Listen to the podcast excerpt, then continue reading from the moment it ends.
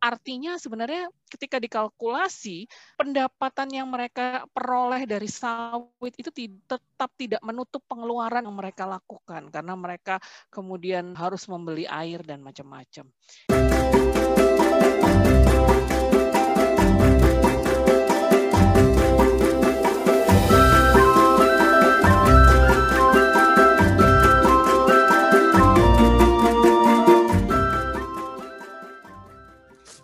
Hai teman A33, selamat datang kembali di podcast 33, podcastnya Artikel 33. Kembali bersama saya Tiwi di podcast episode keempat ini.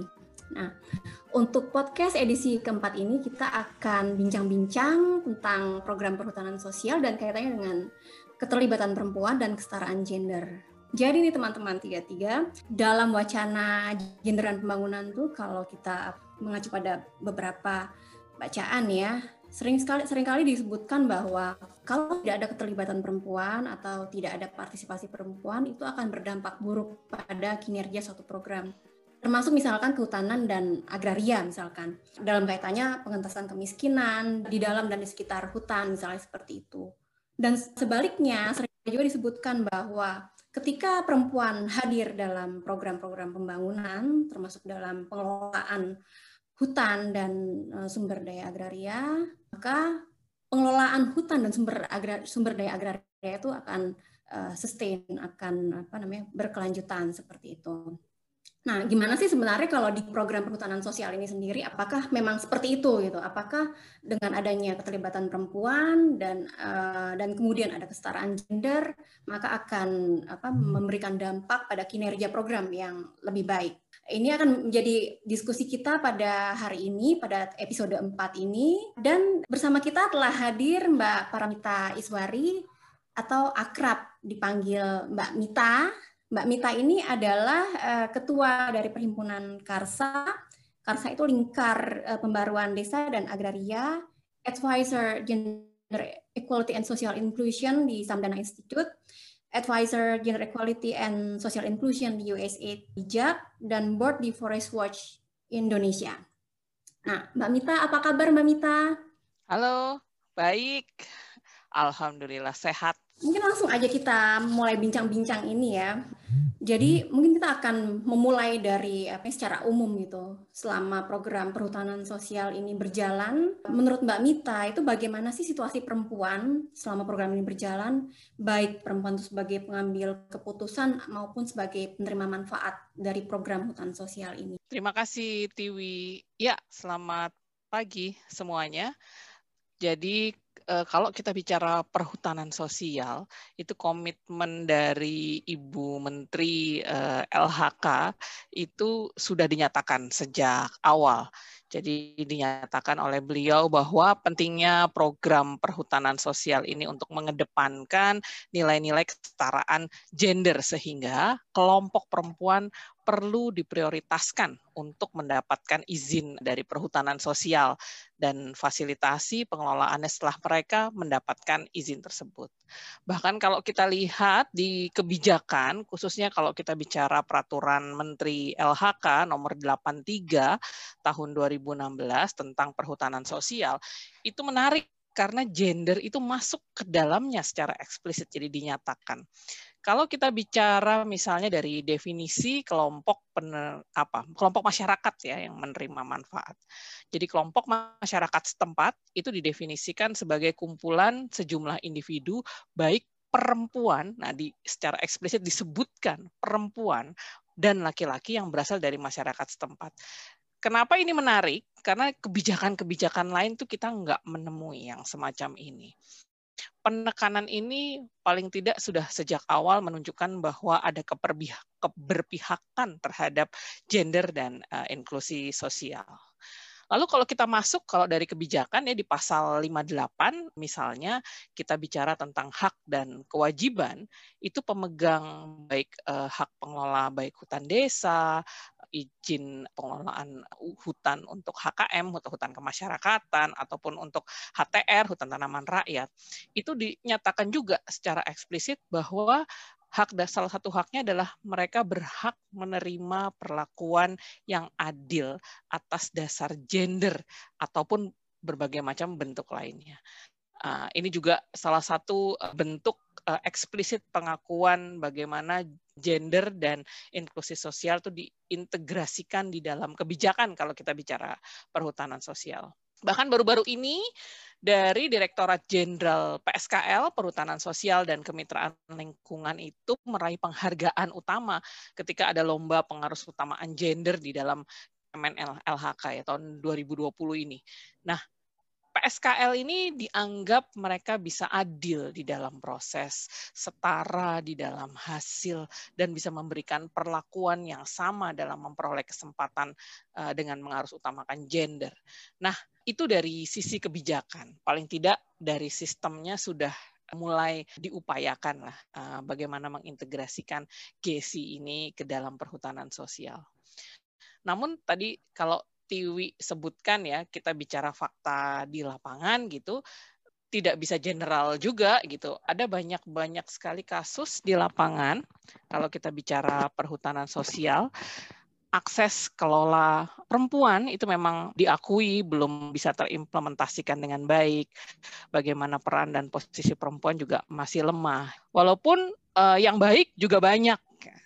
Kasus baik itu berapa bulan lalu sebelum pandemik COVID sebenarnya itu saya sempat diminta melakukan investigasi terhadap satu kasus konflik di perhutanan sosial oleh Ditjen PSKL. Nah, saya coba masuk ke salah satu desa di Jawa Tengah, di sana mencoba bicara, ngobrol dengan beberapa ibu-ibu, saya coba cari janda, orang yang paling tidak marginal berlapis-lapis gitu. Dia sudah perempuan, dia janda, dia harus menghidupi anaknya, nah dia miskin. Nah, saya coba menggali sebenarnya apa sih manfaat perhutanan sosial bagi sang ibu gitu. Dan secara gamblang gitu, si ibu itu bercerita memang ketika 8 tahun yang lalu dia ditinggal oleh suaminya karena sakit dan suaminya meninggal sebelum ada perhutanan sosial, jadi dia masih jadi buruh tani, mengerjakan di lahan orang lain. Dan itu dia lakukan dari kecil, kira-kira umur 12 tahun dia itu sudah jadi buruh. Dan karena pendidikannya hanya SD, upahnya juga rendah sekali. Dulu dia cerita sehari hanya 3.000 untuk menjadi buruh. Nah, si ibu ini kemudian mengetahui tentang perhutanan sosial, tentang adanya niat kelompok-kelompok tani di desanya untuk mengajukan IPHPS. Dari sana kemudian dia diajak mendaftar untuk menjadi anggota kelompok tani hutan. Dan menariknya saat ini gitu dia bisa mendapat tambahan penghasilan berlipat-lipat. Jadi secara ekonomi perhutanan sosial itu benar-benar membantu si ibu ini. Dia menanam cabai, menanam daun bawang, menanam kentang, dan dia cerita modalnya mungkin 1,5 juta untuk membeli bibit, pupuk, obat, dan lain-lain. Dan setahun bisa 2 kali panen. Dari sana dia bisa dapat sekitar 3 jutaan. Ini menarik ya, karena dia bisa menggunakan uangnya kemudian untuk membayar sekolah anaknya, lalu kemudian memperbaiki rumah sederhananya, dan dia juga tetap, dia tidak meninggalkan pekerjaan buruh tani, dia tetap menjadi buruh tani juga setiap hari untuk makan sehari-hari. Nah, ini menarik karena tadi perhutanan sosial di satu sisi benar-benar memberikan akses bagi perempuan-perempuan yang selama ini benar-benar marginalkan. Perekonomian mereka bisa meningkat dari dapatnya akses atas lahan. Tapi tidak melulu juga dia baik gitu. Tadi Tiwi mengatakan di awal bahwa ketika perempuan tidak terlibat gitu, kemudian ini berdampak buruk. Nah, ini ada cerita juga nih kalau bicara itu. Saya cerita kasus Rejang Lebong misalnya di Bengkulu. Ada satu penelitian baru-baru ini, tahun kemarin kalau nggak salah, penelitiannya mengenai foodway system, jadi melihat perubahan cara makan dalam komunitas di Rejang Lebong. Metode yang digunakan metode penelitian aksi feminis ya. Jadi melihat bagaimana orientasi perubahan kondisi dan posisi perempuan petani HKM yang telah mendapatkan perhutanan areal perhutanan sosial untuk kehutanan masyarakat, dilihat bagaimana perubahan cara makan di sana. memang tahun 2015 atau 5 tahun lalu di Rejang Lebong ini ada 5 desa yang mendapatkan akses untuk HKM, mendapatkan IUPHKM. Nah, ada penerima manfaat sekitar 721 keluarga di sana, sekitar ada 5 kelompok tani, dan memang perempuan tidak banyak dilibatkan di sana. Jadi dari 721 keluarga tadi, itu memang sebagian besar diwakilinya oleh laki-laki sebagai kepala keluarga.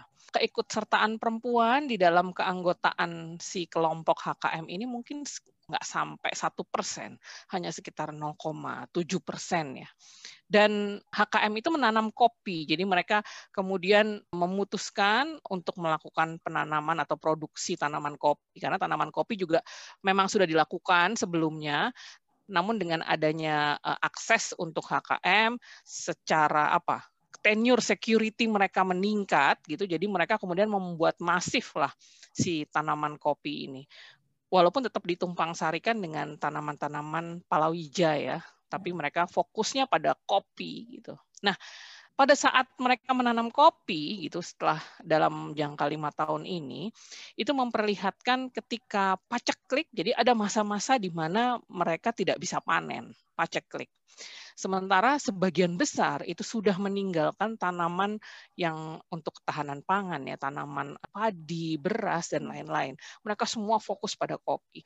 Ketika kopinya gagal, otomatis mereka akan berhutang kepada pihak-pihak lintah darat dan lain-lain untuk pengadaan makanan. Nah, ini menunjukkan bahwa perempuan di sini sebenarnya rentan ya, karena dia itu kan diposisikan sebagai penyedia makanan atau pengadaan makanan di dalam keluarga itu adalah posisi perempuan nih. Ketika kemudian kopi tidak menghasilkan uang, kalau dulu mereka tinggal ambil di kebun, tapi sekarang ketika semua sudah jadi kopi, lalu kemudian kopinya ada masa paceklik dan dia tidak menghasilkan apapun, otomatis mereka kemudian terpaksa harus berhutang karena semua sekarang tergantung pada uang. Kalau dulu mereka menjaga ketahanan panganan, tahanan pangan keluarganya sendiri. Dan ini sangat berpengaruh. Harga kopi hancur pun juga berpengaruh ke keluarga. Jadi salah satu temuan riset tersebut adalah ternyata ada kelaparan tersembunyi, jadi hidden hunger di dalam komunitas dengan adanya perubahan tadi, perubahan cara mereka bertanam dan lain-lain. Dan ini ancaman ke depan. Tentunya juga karena memang perencanaannya juga tidak sama-sama sekali tidak melibatkan perempuan. Dan menarik ya hal ini untuk dilihat, artinya sebenarnya harus dipikirkan lagi apa sih sebenarnya yang bisa menjamin keberlangsungan produksi, bagaimana perempuan juga sebenarnya harus terlibat dan mengambil peran di dalam keberlangsungan produksi tersebut. Gitu Tiwi, aduh panjang banget. Maaf. Tapi itu menarik ya Mbak cerita itu sebenarnya. Jadi memang pada akhirnya membuktikan bahwa tidak adanya keterlibatan perempuan dalam berbagai perencanaan dalam program perhutanan sosial ini memang akhirnya berdampak pada apa yang seharusnya bisa membuat masyarakat sejahtera termasuk dalam hal ketahanan pangan itu ternyata tidak hadir dalam pengambilan keputusan seperti itu. Nah, ini hal yang menarik. Nah, saya nyambung ke pertanyaan selanjutnya ini terkait dengan asumsi ya dari perhutanan sosial bahwa collective action itu ada di masyarakat seperti itu. Nah, yang kemudian membuat pengelolaan hutan sosial ini seharusnya bisa menjadi lebih baik dengan adanya collective action. Nah, tapi sebenarnya dengan kasus, ya menyambung kasus yang tadi itu, perempuan tuh dalam collective action nih sebenarnya ruang yang diberikan itu seberapa jauh dan apa sih hambatannya sehingga membuat perempuan ini tidak hadir dalam berbagai macam collective action ini termasuk pengambilan keputusan tadi itu, Mbak Nita. Ya, jadi sebenarnya memang dari kesempatan itu sudah diciptakan setara untuk memperoleh hak pengelolaan hutan kemasyarakatan ya atau hutan desa atau yang lain dalam perhutanan sosial. Jadi tidak dibatasi laki-laki saja, tapi perempuan dengan kebijakan yang tadi juga sudah ditunjukkan bahwa dia kebijakannya mengintegrasikan GESI. Namun kita juga harus menyadari bahwa budaya di kita sendiri masih mengedepankan laki-laki sebenarnya. Kalau kita bicara peran-peran produksi, itu biasanya penguasaannya ada pada laki-laki. Sementara perempuan kan lebih dikotakkan pada peran-peran reproduksi. Jadi peran-peran produksi, peran-peran di komunitas, itu semua dianggap ranahnya laki-laki. Dan dampaknya apa? Sehingga hampir semua kelompok-kelompok tani hutan, kelompok-kelompok masyarakat yang memperoleh hak kelola untuk perhutanan sosial dipimpin oleh laki-laki. Keterlibatan perempuan minim, walaupun ada, bukan dibilang tidak ada, namun memang belum terjadi keseimbangan partisipasi baik perempuan maupun laki-laki dalam sebuah pengelolaan hutan. Karena memang budaya masyarakat ya, atau kegiatan-kegiatannya memang kalau kita bicara kehutanan itu kan sangat maskulin biasanya. Walaupun realnya sebenarnya kalau kita bicara tentang bagaimana hubungan antara manusia dengan sumber daya alam, perempuan itu punya satu hubungan yang sangat erat dengan sumber daya alam. Karena tadi perempuanlah bertanggung jawab sebagai penyedia makanan. Jadi dia biasanya juga pergi ke hutan untuk mengambil bahan untuk sayur-mayur, kayu bakar, dan lain-lain. Nah, ketika kita bicara skema perhutanan sosial, gitu, misalnya satu pengurusan izin hutan desa di Kalimantan Tengah, gitu, itu umumnya perempuan tuh nggak dilibatkan memang sama sekali ya, baik dalam menentukan wilayah, kelolanya, maupun kira-kira pengambil keputusan dalam perencanaan-perencanaan ke depan. Jadi dia mungkin dilibatkan hanya soal teknis, tapi tidak bisa ikut mengambil keputusan. Nah, ini juga jadi satu kelemahan di dalam perhutanan sosial. Jadi banyak hal lah, misalnya gitu, ada juga kejadian ketika perhutanan sosial kemudian hanya melibatkan kelompok-kelompok elit tertentu gitu ya. Kalau kita bicara masuk ke inklusi sosial, bicara gender juga aksesnya si perempuan misalnya agak minim untuk berpartisipasi. Karena tadi informasinya, akses informasinya minim, jadi perempuan juga atau kelompok-kelompok marginalnya itu lain ragu untuk terlibat. Penguasaan akses informasi hanya dikuasai oleh elit-elit tertentu di dalam desa gitu. Kurangnya pengetahuan juga sih dari kelompok-kelompok marginal tadi, sehingga dia tidak tahu mau mendapatkan akses informasi kemana untuk itu. Nah, tapi ada juga kelompok perempuan yang khusus, kelompok perempuan untuk menerima SK untuk penetapan hak kelola atas perhutanan sosial. Sepemahaman saya itu tahun 2019 kemarin itu ada dua ya kelompok perempuan yang menerima SK perhutanan sosial sekitar November 2019 itu ada di Kabupaten Bener Meriah di Aceh. Lalu satu lagi adalah kelompok perempuan peduli lingkungan namanya, kelompok perempuan peduli lingkungan di desa Pal 8. Nah, ini Rejang Lebong juga. Jadi mereka mendapat sekitar 10 hektar lah. Kalau yang di Aceh itu 200-an, 250 something lah untuk pengelolaan. Sementara kalau daerah lain itu memang masih sangat terbatas, tapi saya yakin jumlahnya akan terus bertambah ya ke depan. Begitu kira-kira. Jadi memang perlu sebuah upaya afirmasi sebenarnya atau menyempurnakan sistemnya supaya tadi perempuan dan kelompok-kelompok marginal itu bisa punya akses dan paling tidak mendapat manfaat dari perhutanan sosial. Kalau sekarang itu kan sebenarnya banyak sekali ya Mbak ya, selain ada akses dari sisi kebijakan pemerintah itu, juga ada beberapa komunitas sipil ya, beberapa kelompok masyarakat sipil yang terlibat dalam pemberdayaan komunitas di hutan seperti itu, termasuk di hutan yang mendapatkan skema perhutanan sosial. Nah, juga ada juga misalkan program-program lain gitu di sekitar hutan sosial itu, misalkan program-program yang berasal dari dana desa kayak gitu. Itu kan banyak sekali sebenarnya juga yang berkaitan dengan kesetaraan gender seperti itu, pemberdayaan perempuan.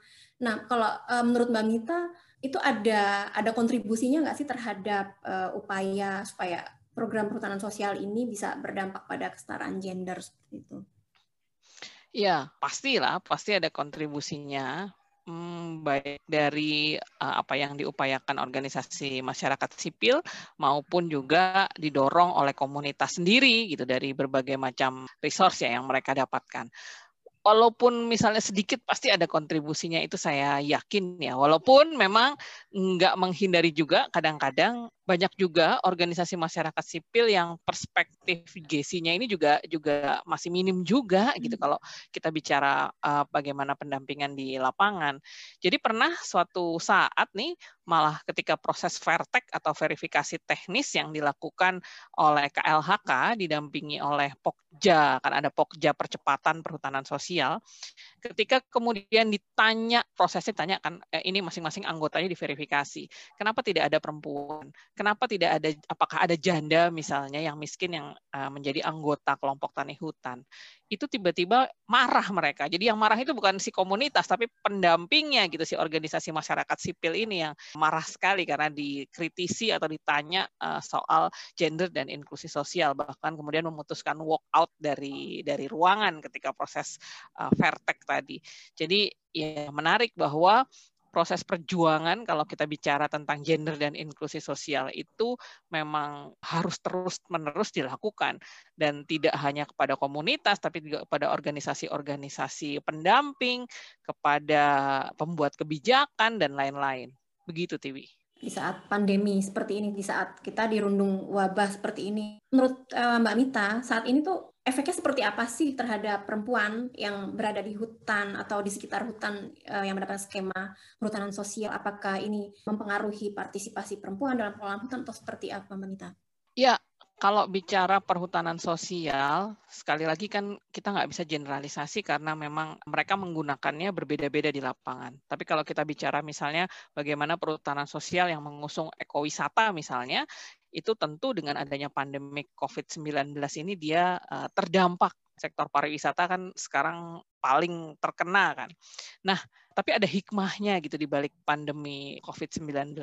Karena memang bagaimana kita menjaga lingkungan, bagaimana berladang, bagaimana bercocok tanam untuk menjaga ketahanan pangan, itu ternyata memang menjadi penting di sana. Karena memang kembali ke ladang, ke menanam berbagai macam tanaman yang menghasilkan tentunya buah-buahan dan macam-macam, itu jadi semacam hal utama yang diingat kembali. Karena dalam COVID ini kemudian juga agak sulit untuk mengharapkan secara ekonomi dari sektor-sektor yang lain. Nah, paling itu ya efeknya dari pandemi. Oke, Mbak Mita. Nah, ini tadi kan kita sudah banyak bicara tentang keterlibatan perempuan dalam program perhutanan sosial itu banyak sekali dampaknya terhadap ketika ada keterlibatan perempuan dalam program perhutanan sosial, biasanya akan berdampak pada pengambilan keputusan di mana dalam pengambilan keputusan itu biasanya akan ada keputusan-keputusan yang terkait dengan ketahanan pangan dan sebagainya. Bukan hanya menanam sesuatu di hutan dan skema hutan sosial, tapi kemudian rentan terhadap berbagai macam cuaca dan sebagainya, seperti Mbak Mita tadi cerita paceklik seperti itu. Nah, bagaimana sebenarnya persepsi perempuan sendiri, Mbak Mita, terhadap perempuan di hutan ya, terhadap konservasi hutan itu sendiri gitu. Di samping persoalan kesejahteraan ya, karena gini, saya tuh pernah membaca sebuah literatur ya. Jadi ada FGD dengan sekelompok perempuan di hutan. Dan yang mengagetkan adalah sebenarnya agak kaget juga mendengar membacanya gitu. Jadi ternyata para perempuan itu memilih hutan itu ditanami sesuatu yang bisa memberikan kontribusi secara ekonomi kepada mereka seperti itu. Termasuk waktu itu sawit gitu. Cukup mengagetkan sebenarnya. Dan di riset kami sendiri di artikel 33 juga seperti itu. Ternyata perempuan lebih memilih suatu hal yang ditanam itu yang cepat bisa digunakan atau bisa menghasilkan uang bagi kesejahteraan keluarga seperti itu. Nah, bagaimana dengan persepsi perempuan terhadap pelestarian hutannya itu sendiri, Mbak Mita? Dari hasil riset kami, jadi saya dan teman-teman di Karsa juga pernah melakukan riset kira-kira 2 tahun yang lalu ya. Kita mencoba melihat bagaimana krisis yang dihadapi oleh komunitas setelah kemudian fokusnya masuknya sawit ya, setelah masuknya sawit. Memang di awal kalau bicara bagaimana persepsi perempuan gitu terhadap kelestarian hutan gitu, kami melakukan satu riset di 3 wilayah sekitar 2 tahun yang lalu melihat bagaimana dampak krisis lingkungan, krisis yang kemudian dihadapi oleh komunitas gitu. Jadi memang ketika sawit itu datang, itu dihadapi dengan gegap gempita, gembira gitu, tidak hanya oleh komunitas, perempuan juga, karena memang janji-janjinya dia akan mendatangkan pendapatan berlipat-lipat gitu.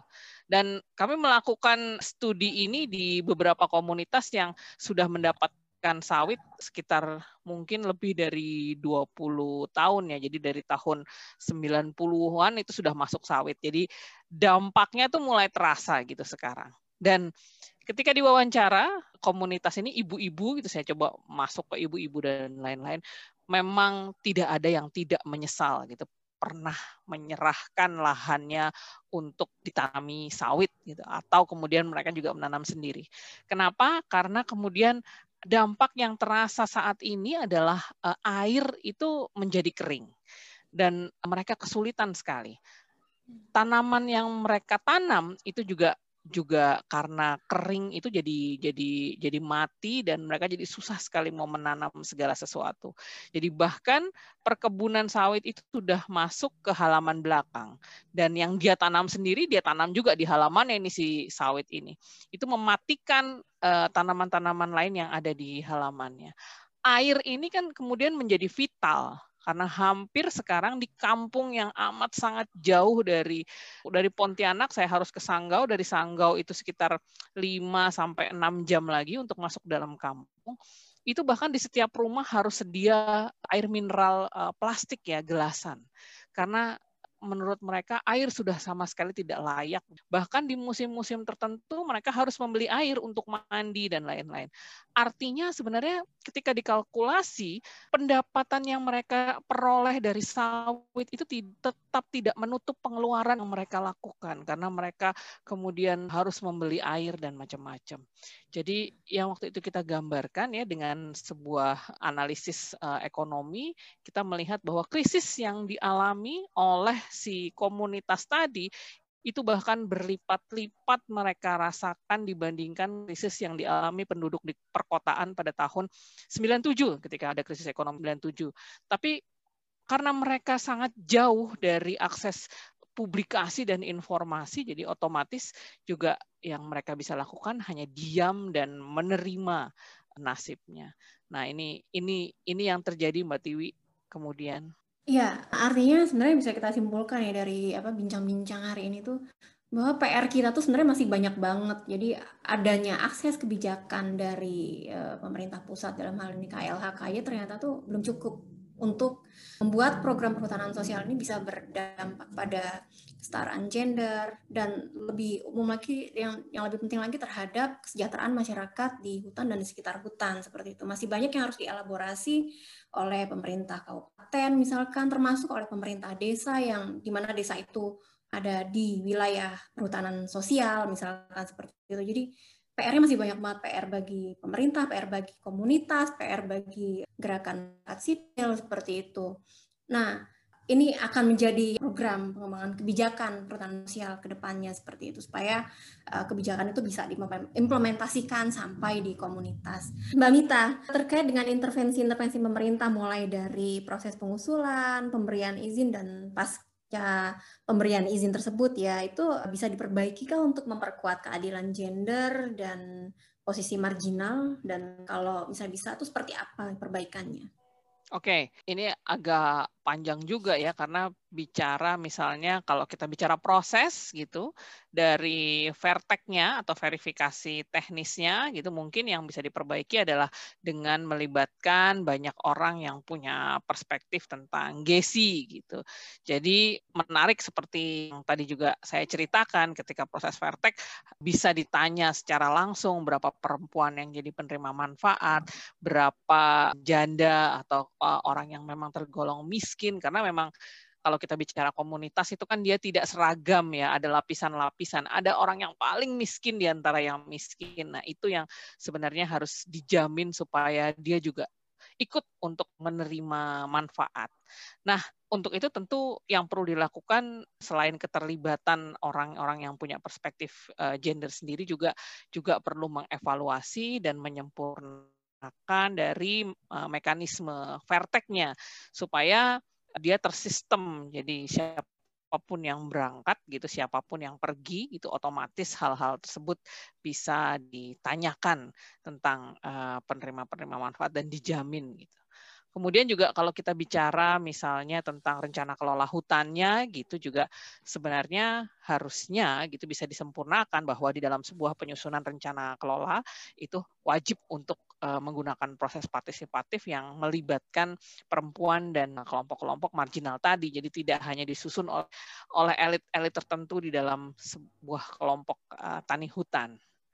Lalu kemudian banyak hal juga bicara evaluasi, misalnya evaluasi perhutanan sosial yang kita tahu gitu selama ini evaluasi itu acuannya adalah Perdirjen PSKL nomor P2 tahun 2017 ya yang digunakan. Mereka punya pedoman pembinaan, pengendalian dan evaluasi perhutanan sosial. Namun itu kan semacam checklist saja. Nah, ke depan sebenarnya penting untuk membangun atau mengembangkan sebuah instrumen MONEF dari perhutanan sosial ini sendiri supaya banyak hal lah tadi proses PS ini berinterintegrasi dengan GESI, lokasi-lokasi yang juga diterbitkan izin PS juga yang potensinya mengurangi tutupan hutan juga tidak berdampak buruk tentunya bagi ke hati. Pendampingan pasca izin. Nah, pendampingan pasca izin juga menarik. Memang waktu ada pelatihan-pelatihan yang dilakukan oleh Ditjen PSKL bersama dengan Badan Penyuluhan dan Pengembangan Sumber Daya Manusia itu 15% memang sudah perempuan yang dilatih ya untuk menjadi pendamping bagi komunitas-komunitas pasca mendapatkan izin gitu. Namun buat saya 15% ini masih sangat sedikit jumlahnya. Jadi tetap menurut saya harus terus ditingkatkan pendamping-pendamping perempuan tadi dan juga dilatihkan kurikulum untuk yang materinya gender dan social inclusion supaya mereka paham dan di lapangan bisa mengintegrasikan GESI ini kepada komunitas, rencana-rencana kerja, dan lain-lain. Nah, bicara kebijakan misalnya juga kalau kita mau bicara inklusi sosial, mungkin baik juga menyiapkan dokumen-dokumen tambahan yang bahasanya lebih sederhana. Sudah ada dari PSKL, dari KLHK, tapi tentunya masih sangat terbatas. Kalau seandainya bisa disiapkan lagi banyak-banyak dokumen dengan bahasa yang sederhana, atau kalau mungkin dengan bahasa lokal gitu ya, mengenai informasi perhutanan sosial, maka dia akan bisa diakses oleh komunitas yang mungkin selama ini termarginalkan. Begitu kira-kira Mbak Tiwi. Ya, terima kasih Mbak Mita. Ini berarti memang kembali menekankan bahwa penting sekali ya untuk membuat kebijakan-kebijakan yang telah dibuat di pusat, termasuk oleh KLHK terkait perhutanan sosial itu untuk dielaborasi, untuk diimplementasikan di tingkat komunitas melalui misalkan tadi bahasa-bahasa yang mudah dipahami oleh komunitas, kalau perlu dalam bahasa lokal setempat seperti itu, agar program ini bisa menjadi program yang masyarakat tuh merasa memiliki program ini dan selain paham juga memiliki seperti itu, sehingga dampak yang diharapkan baik terhadap kesejahteraan masyarakat di dalam dan di sekitar hutan maupun terhadap konservasi hutan bisa terwujud seperti itu. Nah, saya rasa demikian podcast 33 untuk episode keempat ini. Terima kasih banyak Mbak Mita untuk berbagi pengalaman, berbagi cerita tentang perhutanan sosial dan kaitannya dengan keterlibatan perempuan dan kesetaraan gender. Ini sangat memperkaya wawasan kita semua, sangat mencerahkan, termasuk mencerahkan kita bagaimana kita bisa kedepannya bisa berkontribusi dalam pembangunan kebijakan perhutanan sosial ini.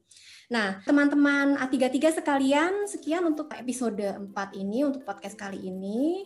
Kita masih banyak loh podcast-podcast selanjutnya dengan tema-tema yang tidak kalah menarik, baik terkait dengan perhutanan sosial maupun terkait dengan tema-tema lainnya, entah itu pendidikan, pembangunan desa, dan sebagainya.